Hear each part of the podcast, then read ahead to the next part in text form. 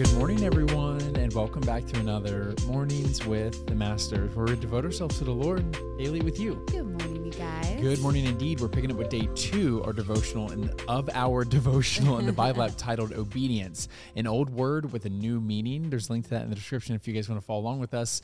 And uh, the scripture is actually all up in this one, so Tori's just gonna take it from here. Yes, y'all. Let's do it. This one is titled "What Do You Really Need More of?" It says this. I like nice things, don't you? We all said yes. Because I'm not crafty, I love it when I get nice things as gifts. Many years ago, a man who loved to give gifts fell in love with me. It was unbelievable how generous he was and how my closet filled up with more and more beautiful clothes and handbags. Let's be honest with each other.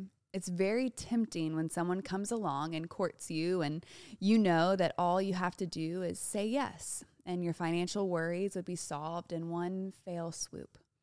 Let me tell you today, a lot of things are really tempting until you realize who God really is. This man had everything, but he didn't have God. Sure, when you're in need and someone shows up who can take that need away from you, you're quickly tempted to go that route. Maybe in your case, it's not a person who smiles seductively at you. Maybe it's a job, maybe a friendship, but deep down you feel that can't be the right path. At that moment, I gave up everything that humanly attracted me to this path the beautiful gifts and the life that seemed easier at first. If God doesn't play a part in your life, you will not be concerned about walking his path. The Bible says in Matthew 6, verses 33 and 34 But seek first his kingdom and his righteousness, and all these things will be given to you as well. Therefore, do not worry about tomorrow, for tomorrow will worry about itself. Each day has enough trouble of its own. When I look at those clothes in my closet today, I think, sure, they're nice, but more of the same would have meant nothing to me today. I realize now that I want more of what I have been able to experience with God since that time. He has given me more of what I really need in life. May I ask you today to reconsider your choices? Nothing in this world is worth compromising your trust in God. Ephesians 3:20. Now to him who is able to do immeasurably more than all we ask or imagine, according to his power that is work within us. Yeah, um, I um I guess I just want to preface for everybody for what I'm about to talk about is like, you know, definitely discern this for your own life. Mm-hmm. Like I'm going to share some things from my life, but obviously discern how this impacts you um, I want to go back to Genesis and the fall of man, and basically after Adam and after Adam and Eve sinned, they were hiding in a bush, mm-hmm. and God is you know roaming throughout there, and He says, "Where are you?" I'm paraphrasing, and they said, "We're here. We're hiding because we are naked." And God said, "Who told you that?" And so it shows right there that because of sin, they felt like they needed to hide because they were naked and ashamed, is what scripture said. Yeah and they needed to cover themselves. And so they were covering themselves with like fig leaves, and God actually made clothes for them to cover themselves. But I know that we don't wear fig leaves now, but we have a ton of them all around us. We have metaphorical fig leaves all around us. It can be really anything. It can be your job title. It can be how many followers you have on Instagram. It can be how beautiful your hair is. I don't know, Whatever right? So you find affirmation. Yeah, yeah. And for guys and girls, sometimes those things are very different. Mm-hmm. And so, and sometimes it can be in like how much money my spouse makes, or it can be like how hot my wife is, or whatever that is. I don't know. Yeah. There are so many things that we can use to cover up our shame, but they don't actually solve the problem. Mm-hmm. They don't solve the problem as helping us feel beautiful just as is to the Lord. Instead, we feel like we have to cover up the things of our lives that maybe we find unattractive and so we we use people and things and circumstances to cover up that nakedness quote unquote that mm-hmm. we feel and so I think I love that this devotional is really kind of encourages us to think about that. Like, wait, why do I find that life so appealing? I'm not mm-hmm. saying money mm-hmm. is bad. I'm not saying a handbag is bad. I'm saying, is the way that you want that bad? Mm-hmm. Does it mean something to you that maybe it's not meant to mean? Yeah. Is is the way you're going to go about getting it a way that's actually bad. Right. And I think that's you know like would you rather have the easy life but no God?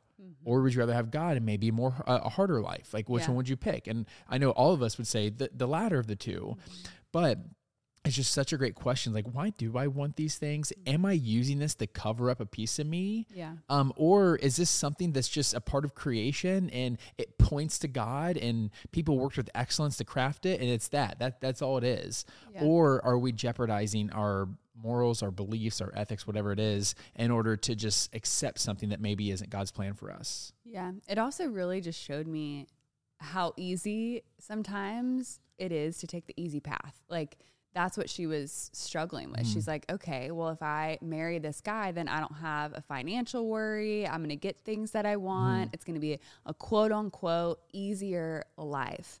And you might not be in the same situation that she's in with saying, oh, like good looking guy, go, he has everything but God, right? But it could be something else completely. And anything that God's hand is not on, anything that God is not in, it's not worth our time. Like it really is not worth our time. Our time is so sacred, our time is so limited. And so, whether that is a job, whether that is an intimate relationship, we have to be so cognizant to not take the easy route of the world, right? We have to take the narrow path. It says, most people don't take this path. It is harder, right? Like the way of God, it might be harder, but it's so much more rewarding and it's so much more abundant. And I think it comes down to what is our definition of abundance, right? Because some people, I think, would think that that life is abundant. I can buy whatever I want. I don't have a financial worry in the world. But that's not the abundant life that God is talking about. He is saying, I want to give you a life that is abundant with my presence with the fruit of the Spirit. And yes, it might be harder because this world is broken and it is fractured. And yes, you will experience hardship, but guess what? Mm. You're going to experience it with me. You're going to experience it with me. And I would rather walk through hardship with God than any beautiful paradise of a day without God. Mm-hmm. Because separation from his presence is hell. Like, literally, if you think about the definition of hell, it is separation from the presence of God. And so I don't want anything that jeopardizes me being in the mm-hmm. presence mm-hmm. of God.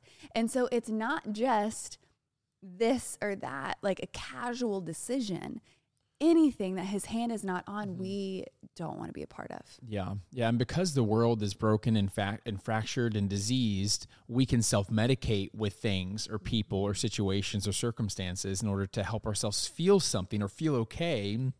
or to cover ourselves in those times. I mean, and this is, I'm not trying to get way too deep into this, but I'm not, I think, I think what I'm trying to say is, is this like, I'm not trying to attack myself or attack you when I say check your heart on those things. Mm-hmm. I know that there I've seen things where someone goes through something incredibly traumatic and then they end up drinking to numb their feelings. Mm-hmm. Am I hating on that person? Absolutely not. This person was just distraught and at the end of their rope and they were trying to do anything just to feel okay.